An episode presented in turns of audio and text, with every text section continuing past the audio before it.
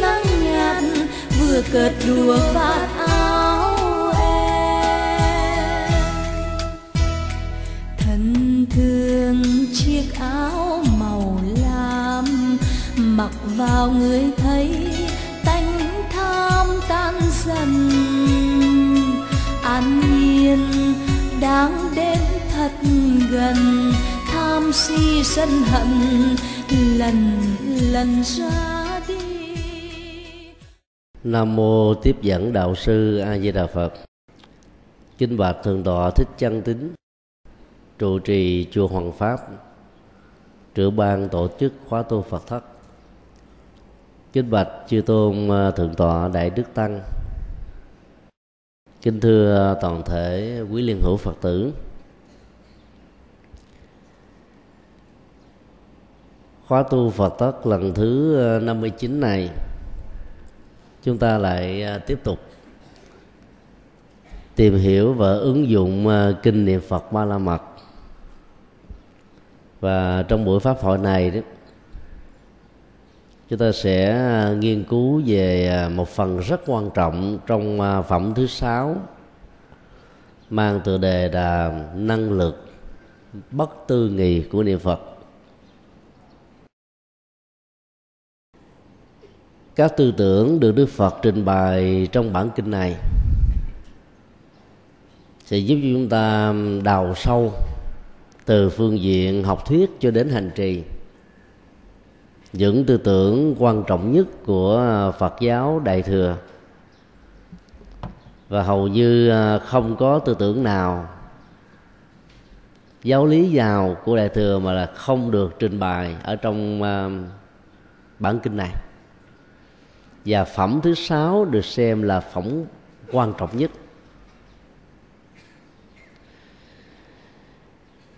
sự ờ, viên thông về pháp môn được nêu ra trong kinh niệm Phật Ba La Mật là một điều mà chúng ta cần phải lưu tâm. Trên cơ sở đó, tất cả những giả định rằng pháp môn ờ, niệm Phật chỉ phù hợp với căn cơ của những người à, mới bắt đầu vào Phật pháp là không thích hợp lắm. Các nền minh triết sâu sắc nhất của đại thừa đều chứa đựng ở đây. Vấn đề còn lại là, ta thực tập như thế nào? Có đúng được với pháp môn, được trình bày trong các kinh và đặc biệt là kinh niệm phật ba la mật hay không? Khi việc thực tập à, được xem là chuẩn xác đó, thì à, tính cách à, liên thông giữa các nền giáo lý đó sẽ có mặt ở trong sự nhất tâm bất loạn của một danh hiệu.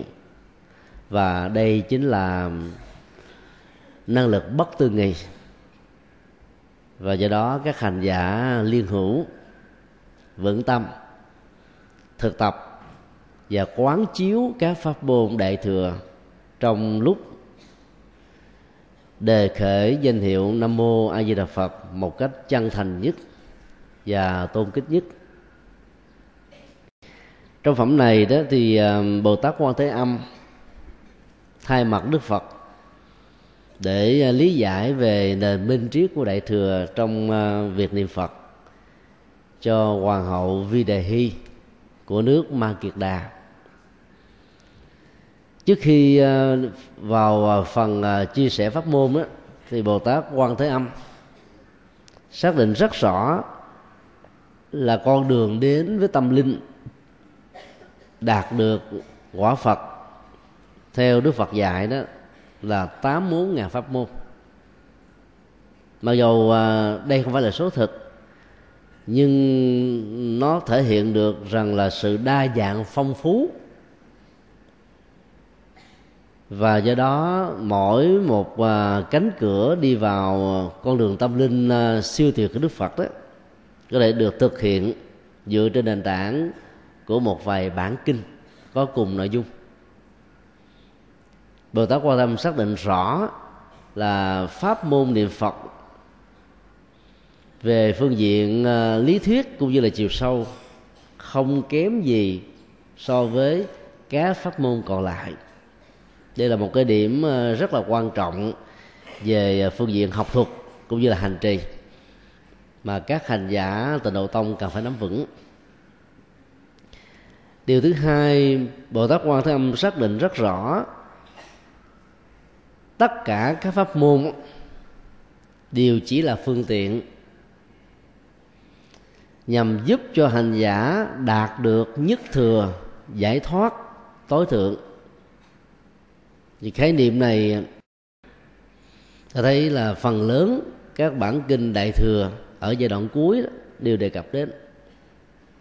Và do đó ta thấy có một cái điểm tương thông rất quan trọng giữa kinh niệm phật ba la mật và kinh đại thừa.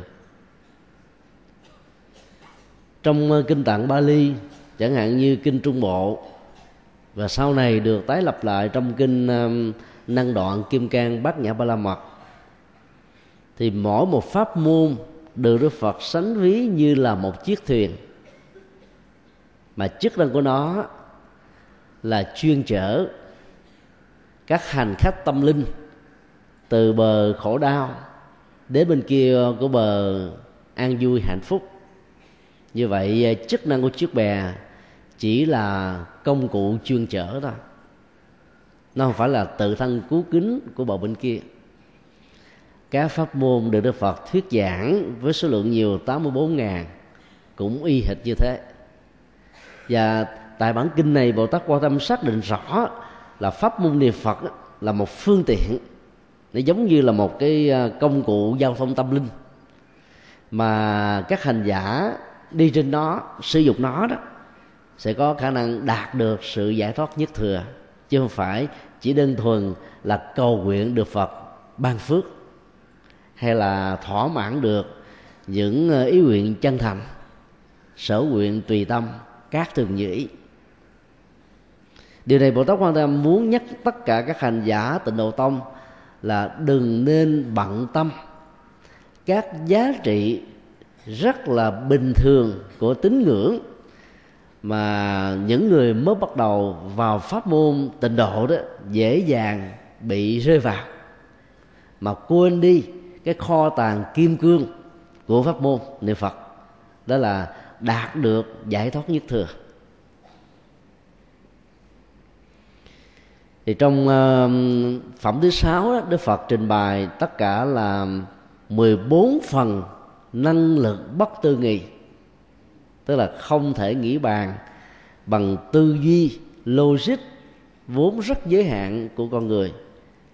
Không thể cảm nhận bằng những giới hạn của ngôn ngữ, mặc dầu của con người là phong phú nhất trong tất cả các chủng loại sinh vật hiện nay. Bởi vì ngôn ngữ và tư duy nhị nguyên của con người bao giờ cũng lấy mình làm hệ quy chiếu, so sánh đánh giá. Và do đó cái tôi trở thành là gai góc. Cho nên đánh giá so sánh bao nhiêu thì ta có khuynh hướng là đề cao chính mình bấy nhiêu. Và do vậy, tạo ra một cái khoảng cách giữa mình và người. Và có khuynh hướng là loại trừ xung đột thông qua các cái phương diện giải quyết trên tinh thần bạo động như vậy là hành giả thực tập tịnh độ tông sẽ thấy rất rõ là các năng lực mà mình sẽ đạt được bất tư kỳ đó vượt lên trên những cái um, định kiến thông thường mà con người có thể dướng khi mà mình đứng từ góc độ này hay là góc độ khác. Mỗi một cái nhóm năng lực bất tư nghì đó, Bồ Tát Quan Thế Âm trình bày từ 10 cho đến 17 nội dung. 14 nội dung với chi tiết trên 10 điều cho mỗi nội dung như vậy, có lẽ chúng ta phải mất đến à, 14 buổi. Nếu mình à, học một cách chi tiết và có thời gian cho việc đó.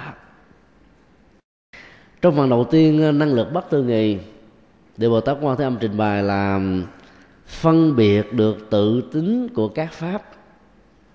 Nhờ đó sống một cách tự tại vô ngại và phương pháp thực tập được Bồ Tát Quan Âm hướng dẫn là khi hành giả đề khởi chánh niệm, gắn kết với danh hiệu Nam Mô A Di Đà Phật.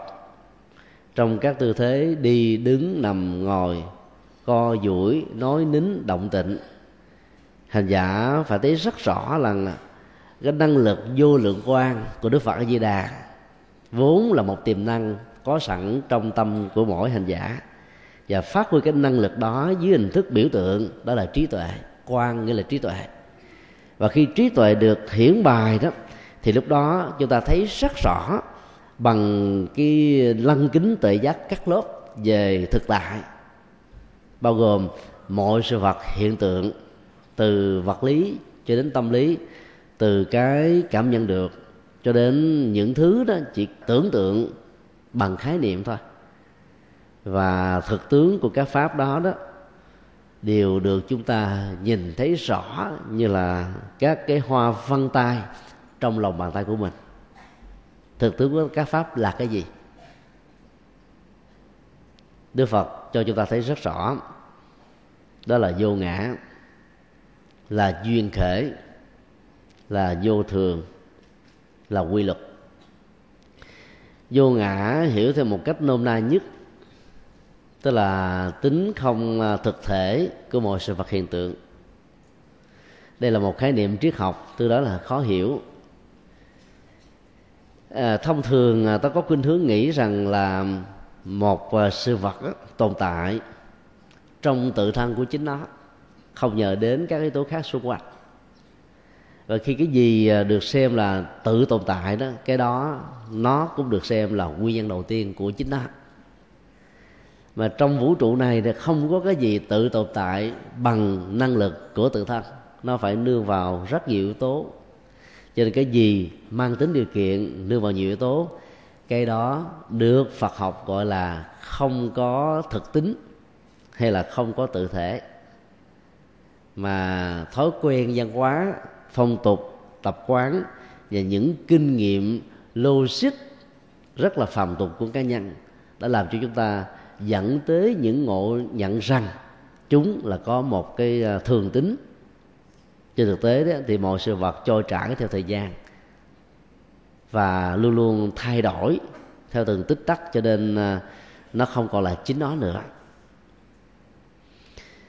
cái gì à, mang tính điều kiện, cái đó được hình thành bởi rất nhiều yếu tố. Ví dụ như à, để có mặt được trong khóa tu lần thứ 59 này, quý hành giả giàu với vai trò là mẹ, là vợ, là chị gái, em gái, hay là chồng, cha, anh trai trong một gia đình phải nhờ vào sự đồng cảm và hỗ trợ của những thành viên còn lại.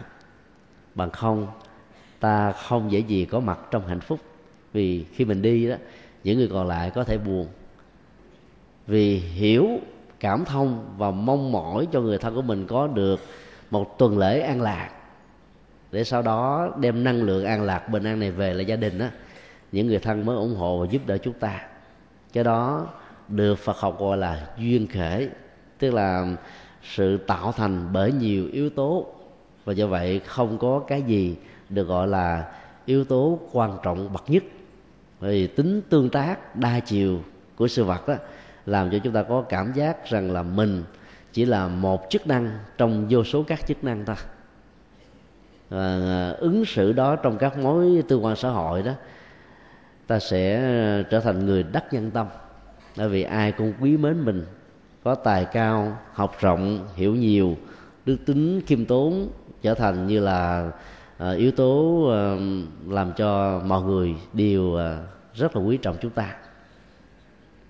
Như vậy um, người hiểu được cái thực tướng của các pháp á, sẽ còn vượt qua được rất nhiều những cái chấp thường tức là cho có nguyên nhân đầu tiên đó là thượng đế đó là thần linh, đó là di phật đó là di tâm. Hay là bất cứ một cái gì mà người ta gắn liền với chữ duy duy nhất chỉ có nó. Cái đó đều được gọi là chấp thường. Một phương diện thứ hai mà hành giả có thể vượt qua trong lúc niệm phật với năng lượng vô lượng quan đó, thì à, sẽ thấy rất rõ rằng là cái chết của con người không phải là dấu chấm cuối cùng của một tiến trình sanh tử mà nó chỉ là một dấu chấm trong vô số các dấu chấm này để chúng ta còn tiếp tục mang thân phận này hình thức khác theo nghiệp để có mặt ở trong ba cõi và sáu đường. Rồi quan điểm đó là một quan điểm ờ, rất rõ để chúng ta thấy rằng là việc thấy rõ được thực tướng của các pháp đó, nó nằm ở tuệ giác. Mà hành giả khi đề khởi danh hiệu Phật gắn liền vô lượng quan sẽ giúp cho chính mình sống với quan niệm này.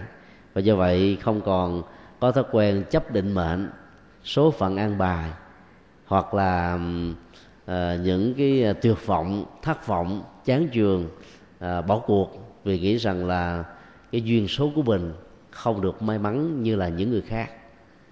Thấy được uh, tự tính của các pháp á, thì chúng ta sẽ năng động tinh tấn dương lên và chiến thắng được tất cả những thách đố bao gồm nghịch cảnh và trở ngại duyên có mặt ở trong cuộc đời của chúng ta. Năng lực thứ hai là thấy được tính huyển hóa của các pháp hữu vi. Đây cũng là một cái niệm triết học.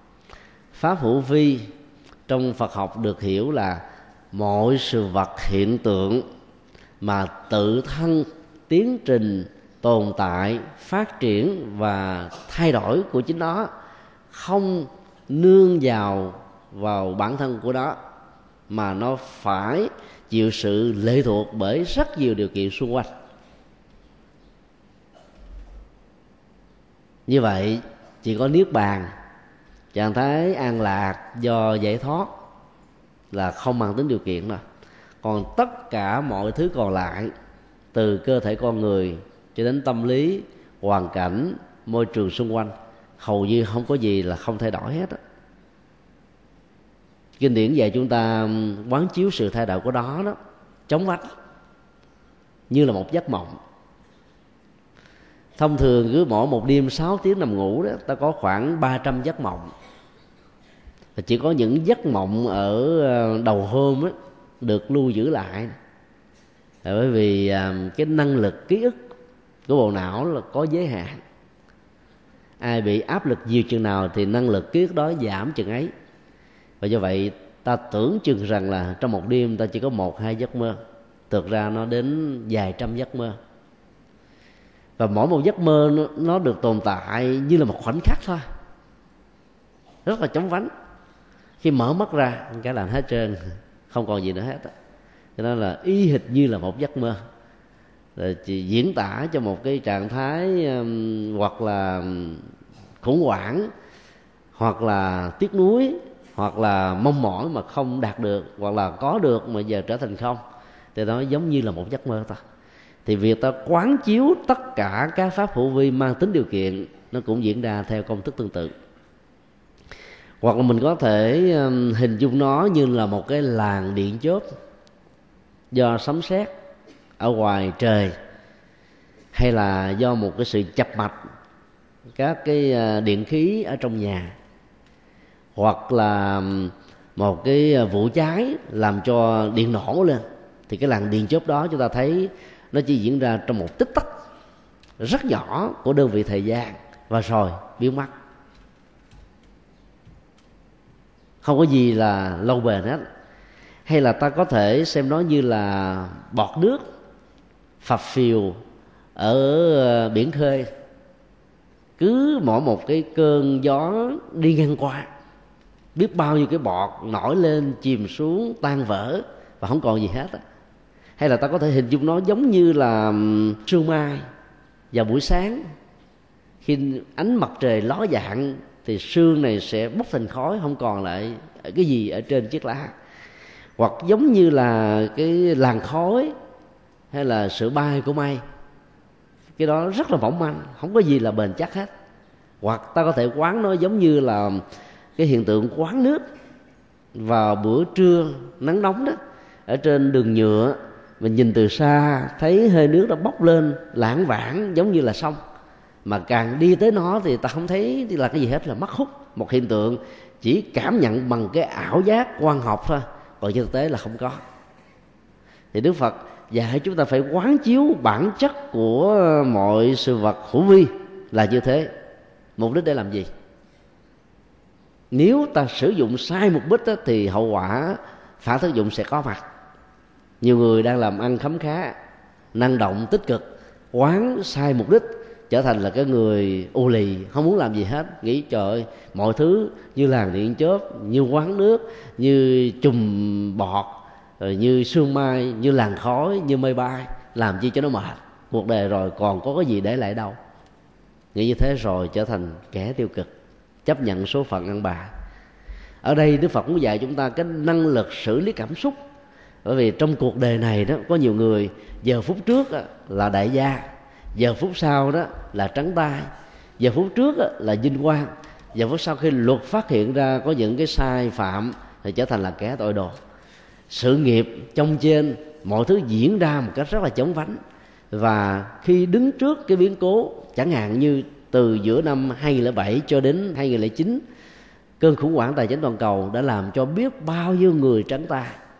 Và lúc đó đó, là một hành giả, ta chỉ cần liên tưởng đến các hình ảnh về cái tính, gọi là chống vánh, mong manh của hiện thực, thì lúc đó lòng cảm thấy bình an mà không mình có thể chết theo cái sự nghiệp bị sụp đổ. Rất nhiều đại gia đã tự vẫn. Rất nhiều chính trị gia đã bỏ mạng. Rất nhiều các thương gia đã trở thành những kẻ ờ, bị điên dại và nhiều hậu quả nghiêm trọng khác trong vấn đề trở thành kẻ ăn chơi xa đọa vì nghĩ rằng là cuộc đời của mình chẳng còn lại là cái gì. Cho nên quán chiếu về cái tính cách mong manh đó để khi mà vật chất nó không còn với ta.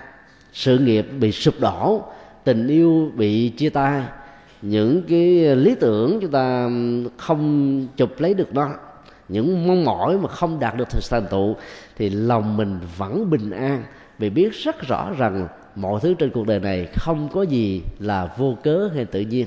Nó có nhân, duyên, điều kiện và dẫn đến một kết quả nhất định và nhờ vậy, ta xử lý cảm xúc và làm chủ được cảm xúc của mình. Trong mọi biến cố, thăng trầm, vinh nhục, thành công, thất bại lên vào xuống chó của cuộc đời. Quý vị thấy là việc làm như thế có khó không? Một số người trả lời, khó. Khó mà không lên thê, tức là nó méo từ bên trong trái tim á. Mà nó đau từ trong nhận thức. Cho nên nói mà cũng ngại thực ra khó mà không khó. Nhận thức bao giờ cũng đi trước kéo theo sau là hành động. Nhận thức mà sai lầm hành động không thể nào chân chính được. Đó là điều mà chúng ta học được từ à, à, chánh kiến ở trong bát chánh đạo vốn là con đường trung đạo được đức phật khám phá với câu bồ đề.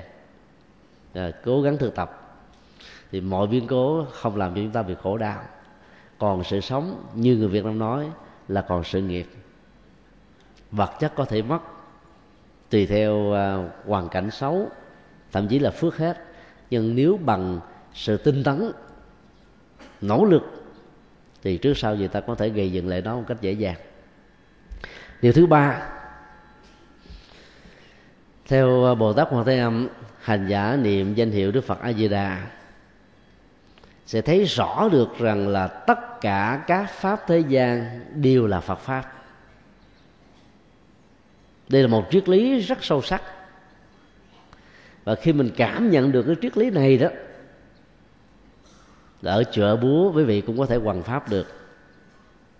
Ở công an việc làm, trong các tương quan xã hội, đều có hình ảnh của chánh pháp, đều có hình ảnh của phật đều có những cái giá trị tâm linh hết. Mà không nhất thiết phải sử dụng ngôn ngữ phật học. Ở đây là một cái ờ, cái điều mà nếu mỗi hành giả chúng ta đều cố gắng thực tập, Phật pháp sẽ lan rộng khắp mọi nơi mọi chốn. Bồ Tát ờ, Quan Âm ờ, đưa một lý do sở dĩ mà ta không làm được việc này đó là vì ta không liễu giải được cái phương diện tiêu cực và biến nó trở thành một cái tích cực. Liễu giải là yếu tố quan trọng. Chúng tôi đưa ra một cái ví dụ nhỏ. Cách đây à, khoảng à, ba chục năm,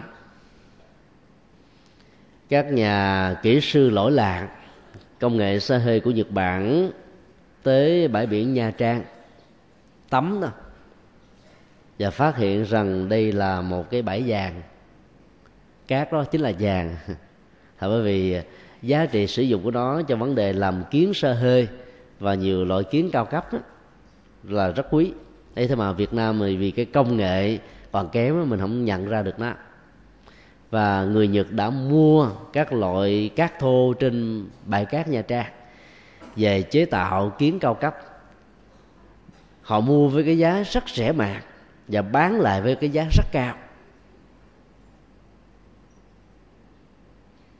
Như vậy cát không phải chỉ đơn thuần là cát mà cát có thể trở thành kiến. Rồi bây giờ cái công nghệ um, nén um, carbon đó, để tạo ra kim cương nhân tạo người ta có thể biến cát trở thành kim cương. Cái độ nén mà nếu ta làm nó khoảng chừng bảy chục lần trở lên á thì một cái khối thật là to sẽ trở thành một cái rất nhỏ mà tinh hoa của đó có giá trị gấp trăm lần với cái khối khổng lồ mà vốn dĩ nó không có được đánh giá là cao. Như vậy, cái nhìn à, phật học sẽ giúp chúng ta khai thác được những cái vô giá trị hoặc là không có à, ý nghĩa gì hết, trở thành là những cái có giá trị và có ý nghĩa. Áp dụng công thức này vào trong à, đời sống của con người thì cái gì được gọi là thế gian mà sử dụng đúng trở thành là Phật pháp?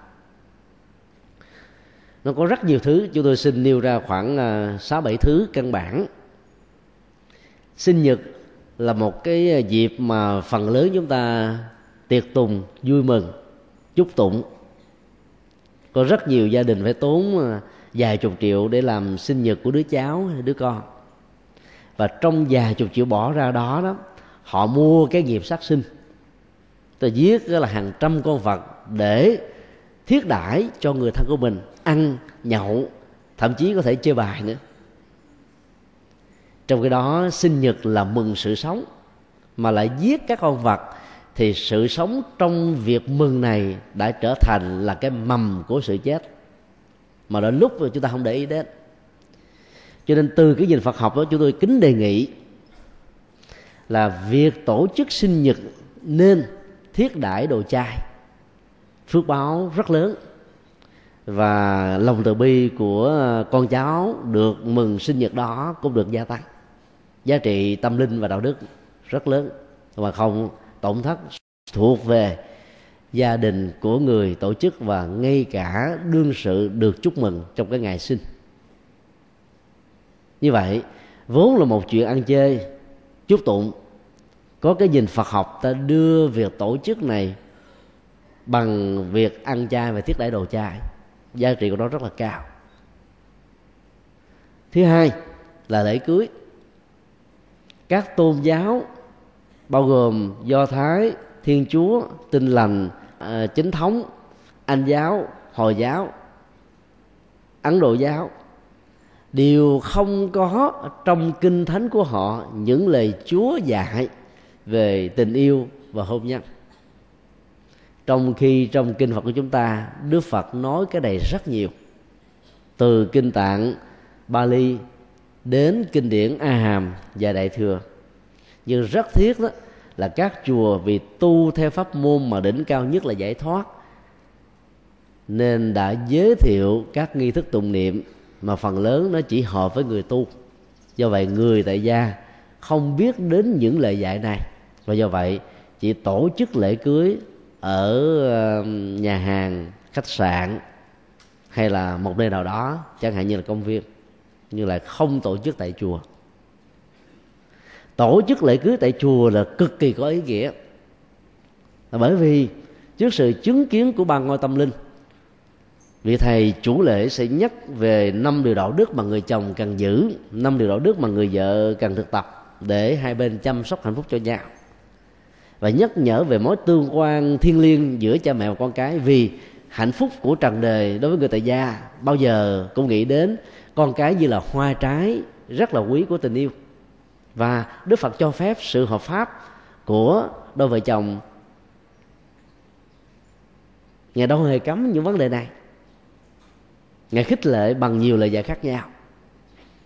Cho nên ta biến cái lễ cưới trở thành là một cái phương diện để thực tập tâm linh tổ chức tại chùa còn thiết đãi ở tư gia hay là ở khách sạn ở nhà hàng ở bất cứ chỗ nào và cũng cố gắng trong à, cái ngày lễ cưới phải làm tiệc chay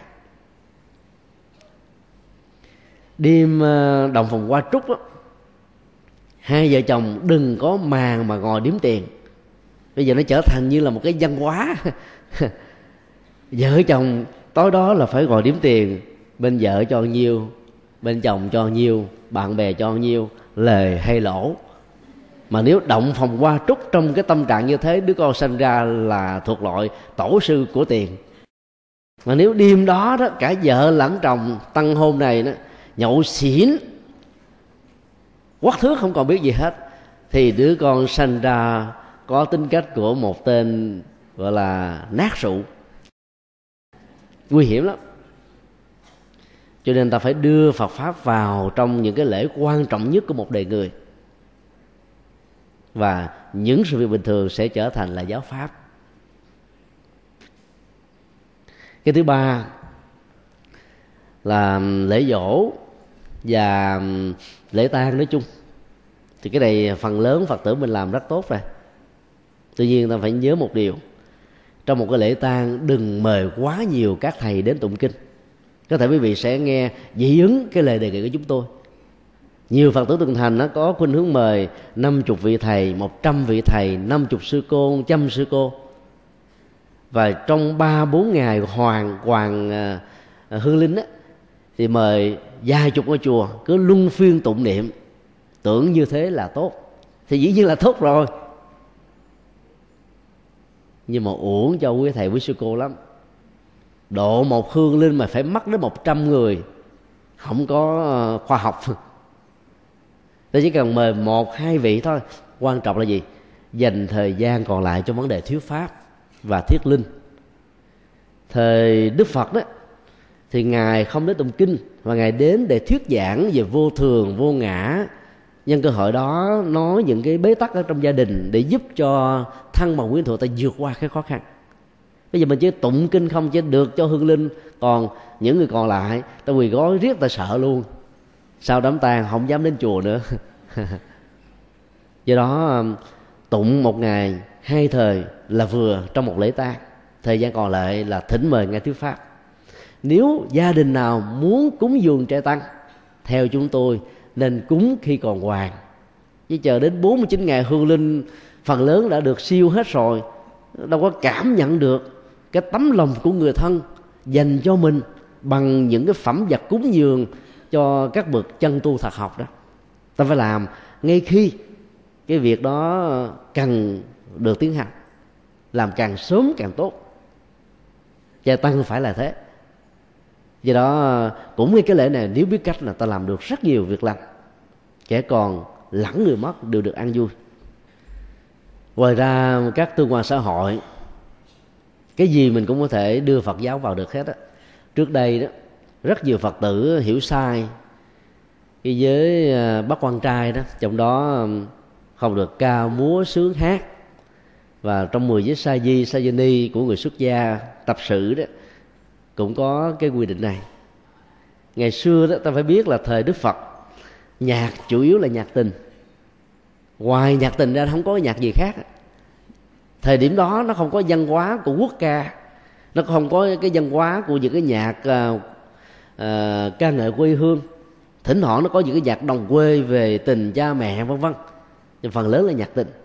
Cho nên đó là người xuất gia không nên nghe nhạc cũng không nên tham gia vào những hoạt động này nhưng mà trong xã hội hiện đại tất cả các loại nhạc với những thể tài từ những cái ờ, yểu điệu uh, trầm mặc nhất cho đến những cái ờ, nhạc uh, rap nhạc bốc nhạc uh, bốp ừ, đủ loại nhạc giật gân khác nhau.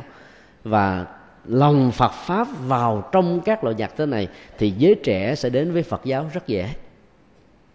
Thượng tọa thích chân tính trong thời gian vừa qua đã làm rất thành công các cái đêm nhạc của các nhạc sĩ, đóng góp nhiều cho Phật giáo, đã ra được rất nhiều VCD về nhà Phật giáo, và chùa Hoàng Pháp cũng là nơi làm phim đầu tiên. Hiểu theo à, ý nghĩa chuyên môn, nó là một cái công nghệ giải trí và giúp cho người giải trí thông qua việc xem một phim biết được những tư tưởng Phật giáo. Bồ Tát Quan Thế Âm ở trong kinh à, Thủ Lăng Nghiêm đã nói rất rõ. Thử phương chân giáo thể thanh tịnh tại âm văn dục thủ tam ma đề tắc tùng văn trung nhập.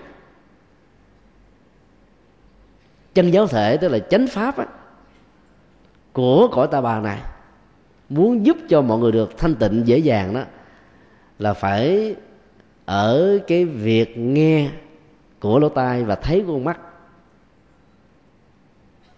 Muốn chứng được đại định. Và con đường giải thoát cũng từ con đường nghe và nhìn để đi vào. Thế vì đó là thế giới của con người mà.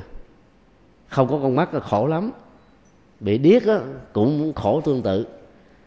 Bây giờ ta đưa phật pháp vào nhạc vào phim vào các cái sân khấu vân vân thì Phật pháp sẽ có mặt khắp mọi nơi mọi chốn do đó đừng nên có cái nhìn cực đoan cho rằng chùa nào tổ chức nhạc làm nhạc phổ biến nhạc là chùa đó chùa đề.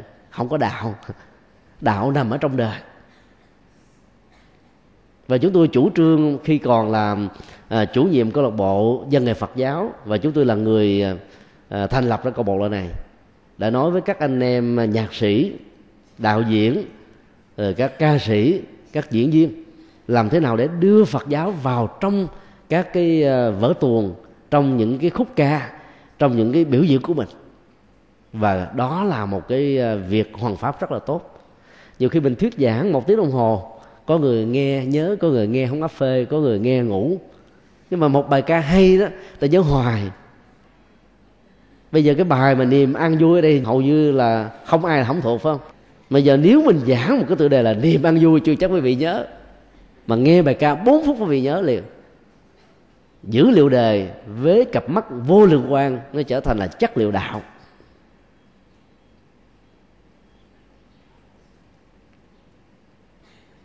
Và đó là điều mà bồ tát quan Tham dạy chúng ta làm.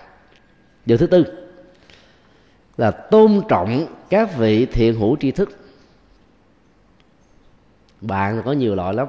Bạn ăn chơi, bạn cờ bạc bạn nhậu bạn tán gẫu bạn bà tám bạn ông tám bạn a vua bạn định hót.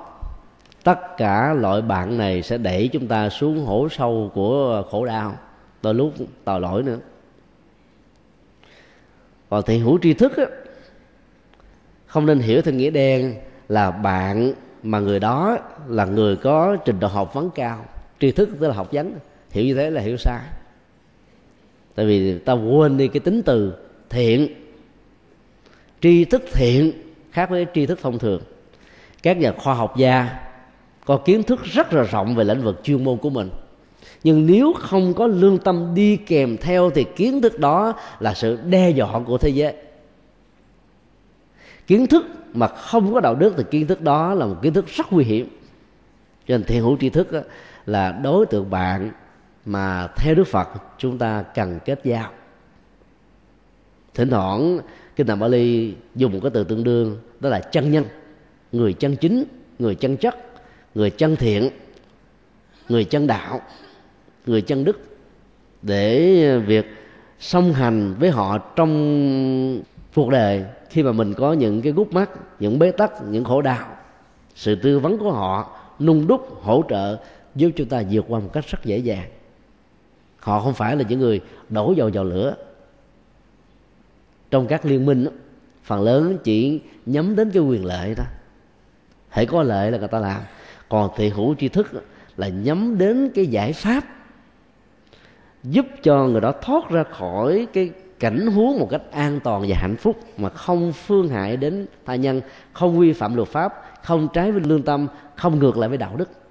Từ hữu tri thức là con người như thế thứ nhất là giúp cho chúng ta nghe được điều thiện, thực tập được điều thiện và trở thành con người thiện. Có rất nhiều bà vợ suối với ông chồng làm chuyện bậy để cho bà trở nên sang trọng. Cái đó là ác hữu tri thức. Mà có nhiều ông chồng phải suối các bà vợ làm những chuyện nhận quà cáp thế dùng cho mình bây giờ nhà nước ta cấm nhận quà, nhận cáp để mà loại trừ à, tham nhũng, hối lộ, tham ô. Bây giờ bà vợ nhận mốt có chuyện gì, nó không liên hệ đến mình. Thì cũng đó là ác hữu tri thức. Bài mưu lập kế nhiều chừng nào, sau này bị phanh phu nhiều chừng nấy thôi. Chỉ có sống chân thật bằng cái đức của mình. Cái nhân quả từ nó sẽ trổ những giá trị tích cực cho chúng ta mà ta không cần phải mong mỏi, nó cũng vẫn có như thường trong kinh đức phật à, nêu ra có ba loại thiện hữu tri thức. Thứ nhất là giáo thọ thiện tri thức. Thứ hai là đồng hành trị tri thức. Thứ ba là ngoại hộ thiện tri thức. Giáo thọ thiện tri thức là những bậc thầy, những vị à, chân tu thật học, có khả năng à, hướng dẫn chúng ta đi vào con đường làm phước, tu đức, tìm đến pháp môn, hành trì có kết quả và chúng ta trở thành là người an lạc hạnh phúc ở hiện đời những vị thầy như thế rất là đáng kính. Những vị tổ chức những khóa tu để chúng ta rũ bỏ khổ đau và đưa gia đình đến với chánh pháp. Có những cái không gian tâm linh đó mà việc có mặt chúng ta sẽ làm cho mình gần như là thấm nhuần bởi những giá trị tích cực. Đó là giáo thọ thiện tri thức. Còn trong một khóa tu à, hai ngàn gần ba ngàn người như thế này thì mỗi một vị hành giả chính là đồng hành thiện tri thức ít nhất là ta đồng hành ở trong cái khóa tu 59 để khóa tu sau có thể à, ba chục phần trăm là người mới, bảy chục phần trăm là người cũ. Thì những người mà cùng tiếp nối trên một lý tưởng, đi trên một con đường, thực tập một điều lành và giá trị phụng sự giống như nhau, thì cái đó đều gọi là đồng hành thiện tri thức. Nếu vợ và chồng là đồng hành thiện tri thức của nhau, thì gia đình đó hạnh phúc lắm. Không có tính cách gia trưởng, không có nạn bạo hành gia đình không có tin rằng ờ, gọi là, bất công ờ, giới tính về xã hội.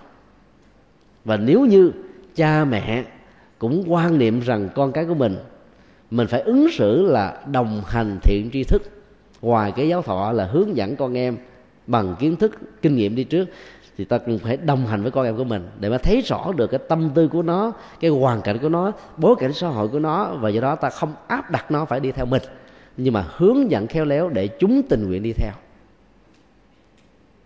cái đồng hành thiện thức như thế là khó lắm.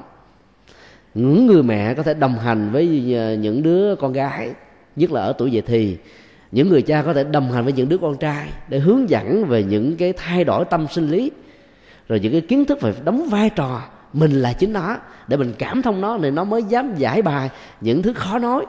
Để hướng dẫn chứ bằng không, nó ra nó hỏi, mà người khác hướng dẫn sai thì sau này rất là khó sửa. Còn ngoại hộ thì tri thức là giá trị uh, sau cùng. Tức là người đó không có à, những cái lời khuyên những hướng dẫn những cách tu để làm cho bạn mình bắt trước tốt đẹp theo. Nhưng ra là ủng hộ về vật chất hay là ủng hộ ngầm. Ví dụ như quý vị phát tâm à, xây các chùa làm các đạo tràng tu ủng hộ những bậc chân tu thật học nói chung thì cái đó được gọi là ngoại hộ thiện tri thức tức là ủng hộ cái bên ngoài, bao gồm những ờ, vật chất, những điều kiện cần thiết nhất để cho những người tu không rơi vào cái chủ nghĩa kinh tế và toàn tâm, toàn lực, toàn ý cho con đường tâm linh thôi. Rất nhiều phật tử chỉ mới dừng lại ở cái mức thứ ba là ngoại hội thiện tri thức thôi. Còn đồng hành tri thức, hầu như chưa có. Có nhiều vị thầy phải học lại ở học trò của mình. Chuyện đó là chuyện thường xuyên. Có những người cha, người mẹ học được cái hay, cái tốt ở những đứa con, đứa cháu của mình chứ. Đâu phải chúng ta mới có đời này đâu. Nhiều khi bây giờ là cháu con của mình, nhưng mà kiếp trước đã từng là ông nội, bà nội của mình. Có thể trở thành là thầy của mình hay là người thân của mình ở nhiều kiếp rồi. Cho nên các hạt giống đó nó vẫn còn. Và do vậy, sinh ra trở thành là những người rất đặc biệt. Do đó, ba hình ảnh thiện tri thức như vừa trên sẽ giúp chúng ta có được sự hiểu biết cảm thông, chia sẻ, nâng đỡ, giúp đỡ để việc thành tựu trên con đường thiện, đạo đức, an vui, hạnh phúc và cao nhất là giải thoát đó sẽ là một hiện thực chứ không phải chỉ là một mơ ước. Mình cố gắng à, hãy phát nguyện là thiện hữu tri thức của nhau nếu quý vị làm được thì xin à, cho một tràng pháo tay để tự khen chính mình.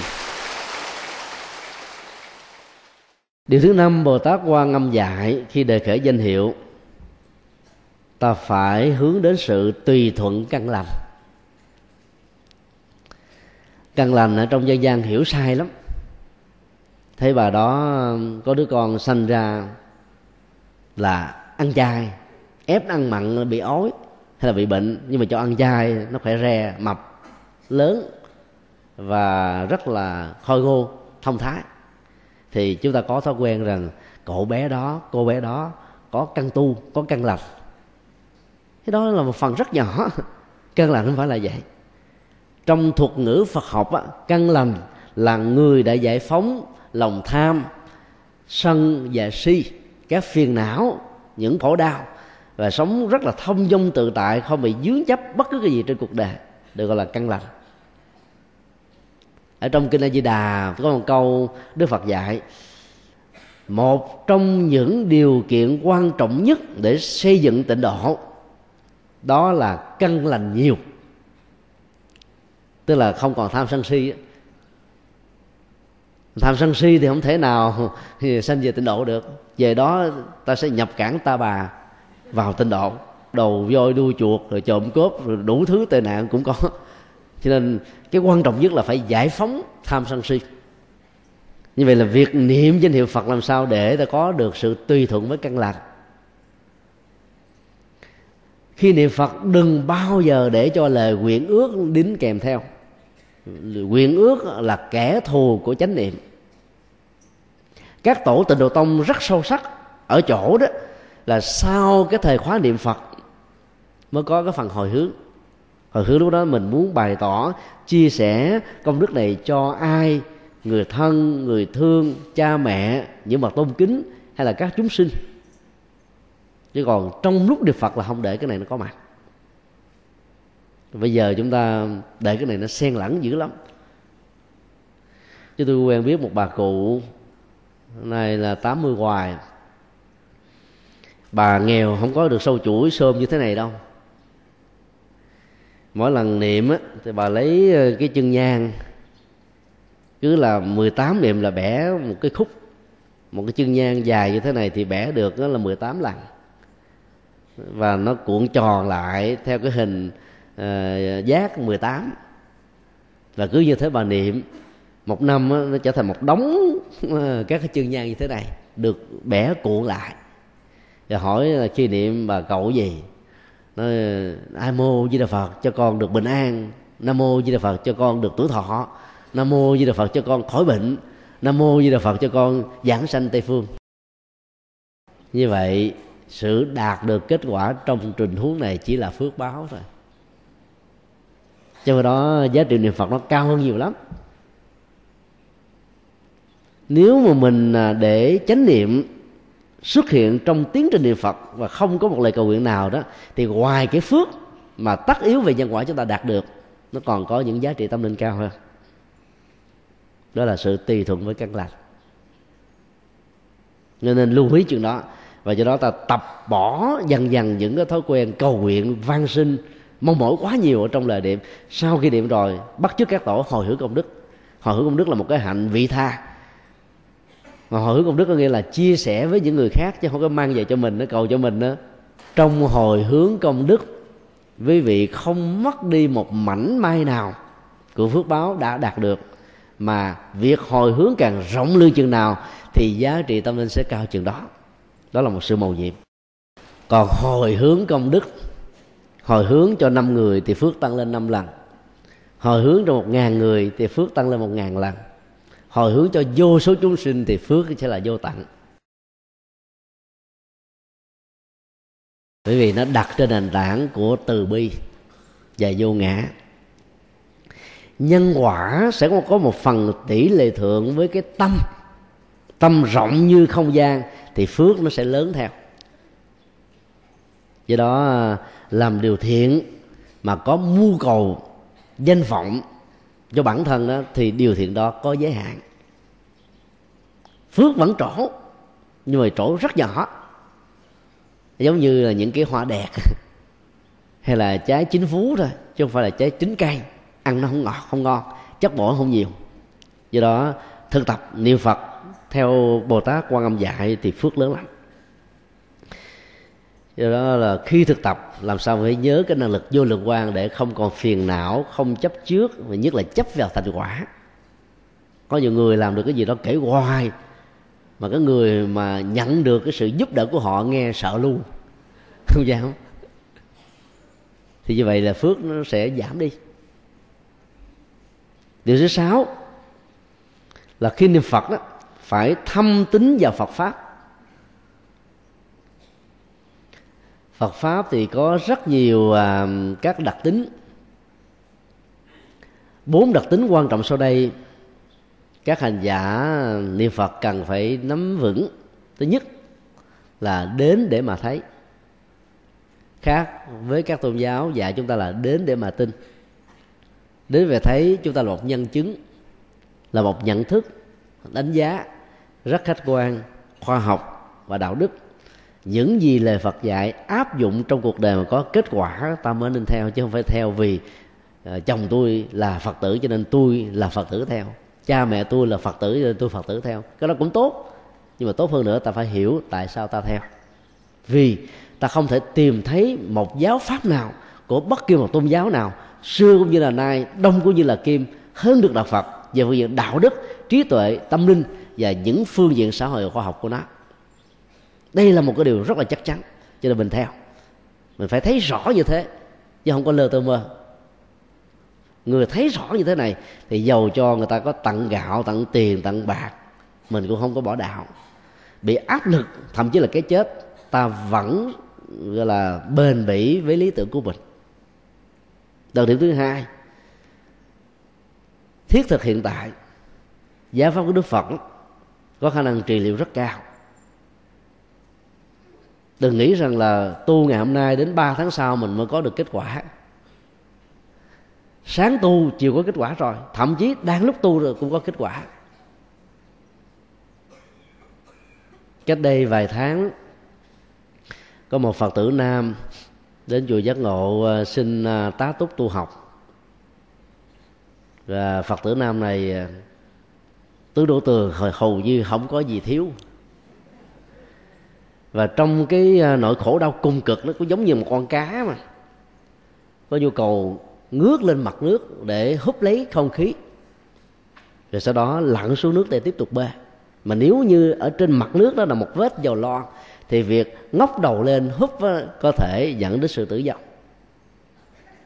Trong rất nhiều sự bế tắc, có người dẫn đến cái chết, có người tìm đến cái sống.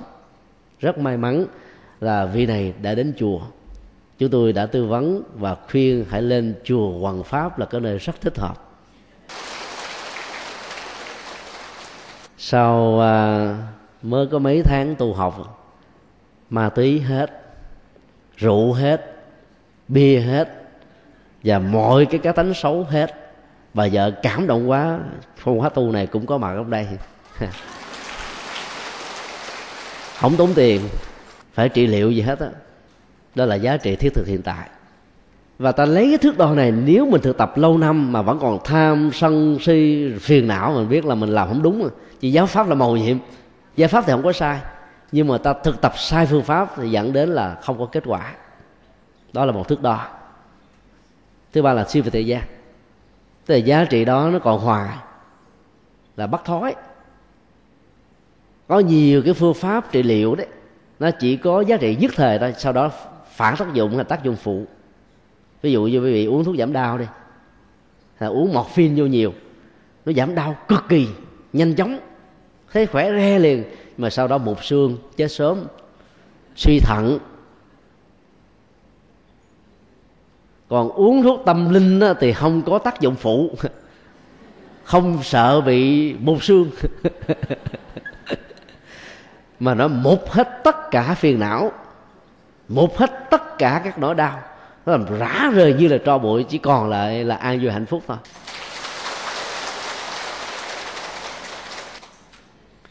Thứ tư đó là được người trí tán thán. Được kẻ bình dân khen thì dễ lắm, nhưng mà người trí thì khó Đức Phật nói đặc điểm của chánh pháp là hễ ai là trí tuệ thật sự sẽ thấy rất rõ đây là cái con đường siêu tuyệt không có gì bằng được những kẻ nịnh tán thán dễ lắm. Cho tiền chút xíu là người ta vỗ tay.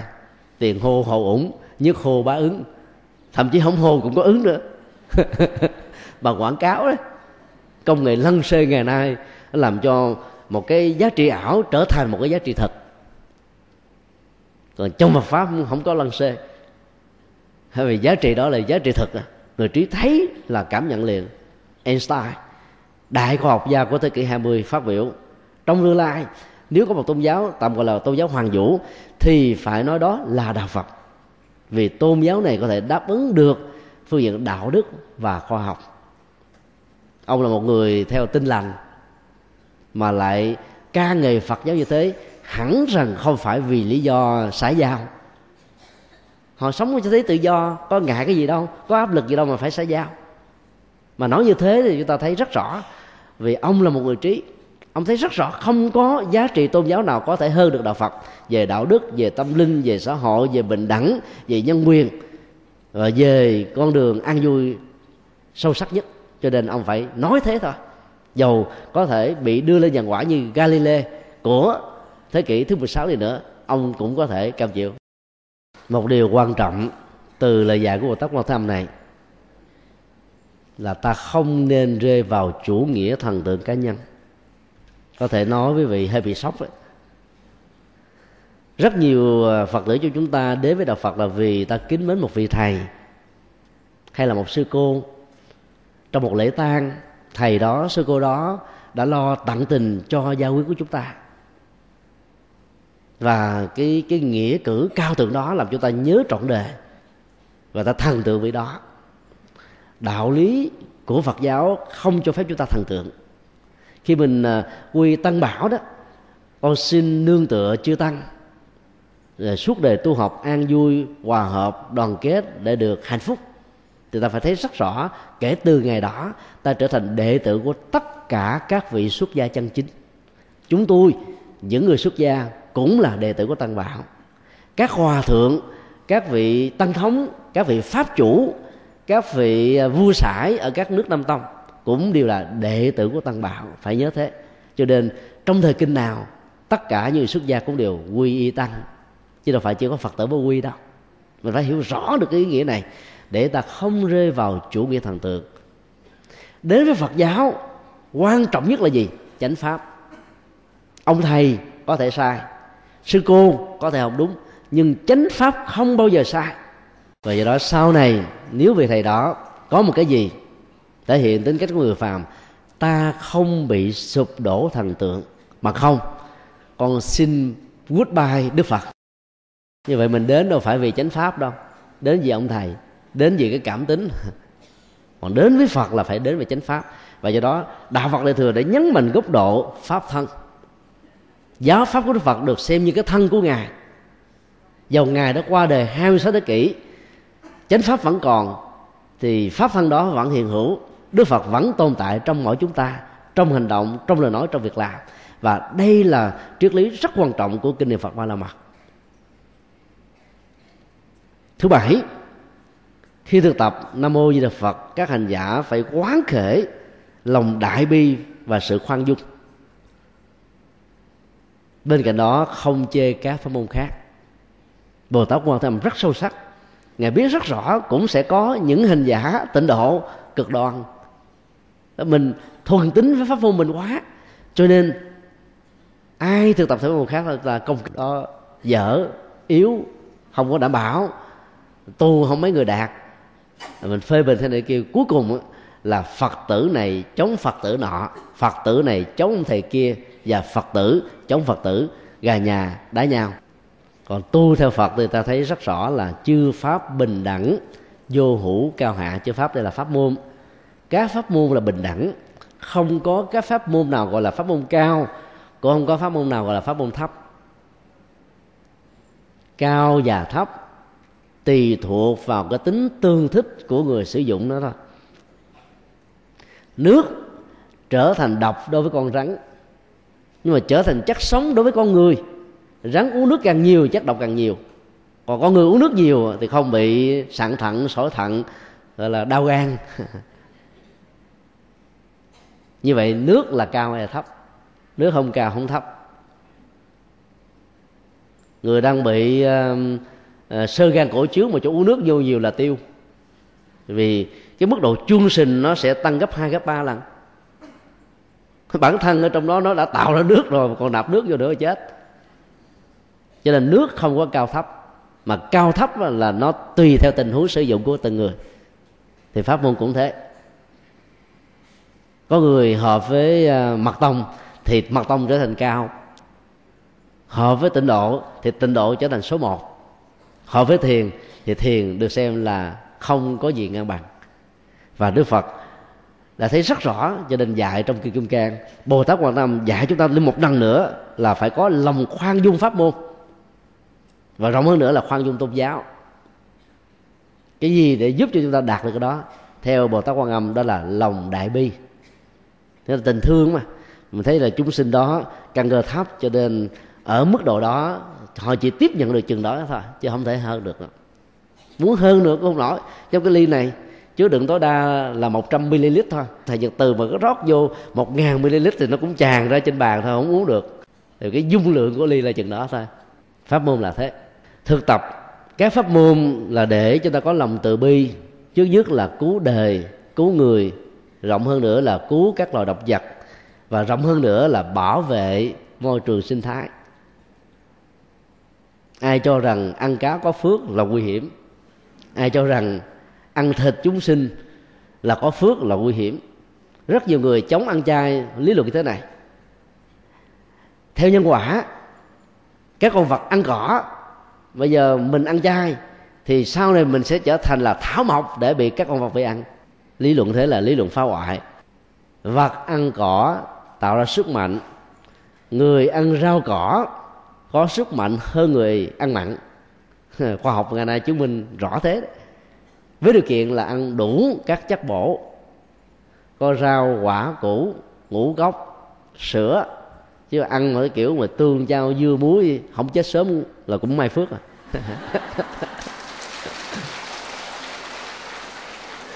hội nghị quốc tế của liên hợp quốc tổ chức tại um, copenhagen.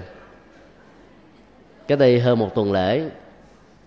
Để tìm kiếm cái tiếng nói đồng thuận cắt giảm hiệu ứng nhà kính ngăn chặn cái tình trạng à, hâm nóng toàn cầu vốn là cái nỗi đau nhức nhối hiện nay của hành tinh chúng ta.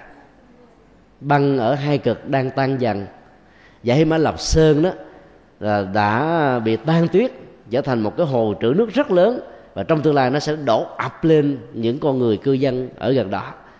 Việt Nam là một trong 10 nước chịu hiểm họa nặng nhất của đạn biến đổi toàn cầu, khí hậu toàn cầu. Và nếu như chúng ta không có ý thức để ờ, thương môi trường đó, thì chính chúng ta tạo hố giết chết mình. Các quốc gia tiên tiến thì phát triển công nghiệp, và công nghiệp là một cái mối đe dọa của khí hậu. Cắt giảm hiệu ứng nhà kính quốc gia thì ờ, giàu chỉ muốn lợi ích cho riêng mình thôi, cho nên không muốn giảm đi. Mặc dầu vừa rồi thì chưa có sự thỏa thuận lớn, nhưng ít ra cũng có được một vài cái cái thống nhất là giảm bớt nó để cho tuổi thọ của hành tinh được cao hơn, mà không là trong vòng ba chục năm nữa, một phần ba của hành tinh này sẽ chìm vào trong biển nước. Mực nước biển sẽ dâng lên một mét đến ba mét. Ở nhiều nơi và Việt Nam là một trong những quốc gia có mực nước dân cao hơn những quốc gia khác. Lòng đại bi sẽ giúp chúng ta làm được việc này. Cái công nghệ thực phẩm mặn, quý vị biết, là nó phá hoại rất ghê gớm cái đời sống môi sinh. Cứ mỗi một pound thịt, tức là 450 gram thịt thôi, được chế tạo từ cái công nghệ chăn nuôi đó, thì nó làm tổn thất đi là 12 mét khối đất. Lượng hoa màu của đất nó bị giảm đi từ 45 cm độ dày còn 15 cm thôi, tức là ba lần. Và nó phun vào trong khí quyển này 280 khí carbonic. Mà carbonic tức là chống lại sự sống. Như vậy, công nghệ thực phẩm mặn đó chỉ lợi ích cho các đại gia tư bản thôi. Còn rừng nguyên sinh sẽ bị phá hoại. Nước đó, bị ô nhiễm không khí đó thì bị đầy chất carbonic dẫn đến thâm nóng toàn cầu. Do đó là cứ nửa ký thịt tạo ra rất nhiều hãm họa của hâm nóng toàn cầu. Và trên hành tinh này 6 tỷ người hơn chỉ cần một ngày ăn chay trọn vẹn thôi là ta đã cứu được hành tinh không biết ờ, bao nhiêu ngày. Để làm được việc đó chỉ có lòng từ bi thôi phải thấy rõ thương hành tinh này thương môi trường này thương các loài động vật là thương chính mình. Cái tương quan của duyên khể về lòng từ bi là nằm ở chỗ đó. Rất nhiều người cứ nghĩ rằng là thương người khác ai thương mình? Thương các loài động vật ai thương mình? Trong hành động thương đó mình đã thương chính mình rồi. Thì mình không góp phần tạo ra sự quý diệt chung. Còn à, các nội dung còn lại đó thì rất là nhiều.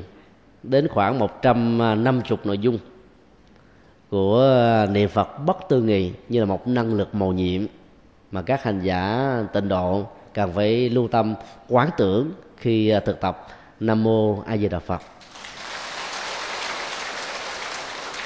Kính chúc à, quý hành giả luôn được tinh tấn để đạt được các giá trị mà chúng ta vừa chia sẻ lẫn nhau và rất kính mong quý vị uh, mỗi khi rảnh rỗi đó, thì nên đọc thêm kinh niệm Phật Ba La Mật, bản dịch của Hòa thượng Thích Thiền Tâm, để tự mình trải nghiệm trực tiếp. Bởi vì là hành giả tịnh độ mà không đọc bản kinh này là thiếu mất hết 70% của đề tu. Do đó cố gắng đọc để ta đạt được những giá trị rất là màu nhiệm trong kinh này. Nam mô công đức lâm bồ tát ma ha tát.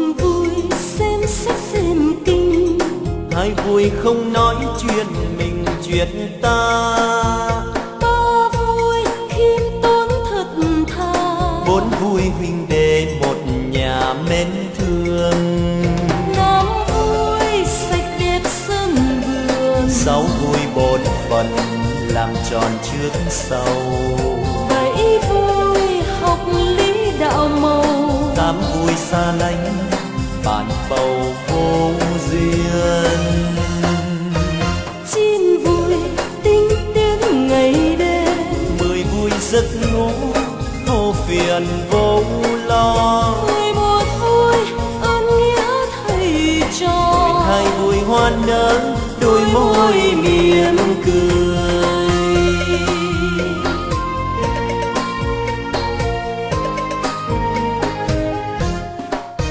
Một vui xem sách xem kinh. Hai vui không nói chuyện mình chuyện ta.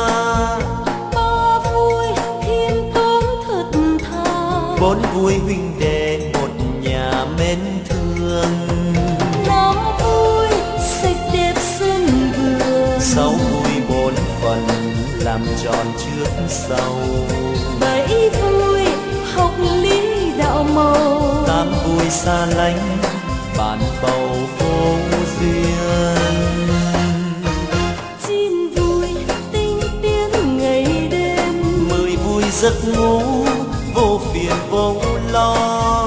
Mười một vui ơn nghĩa thầy trò mười hai vui hoan nở đôi môi hiền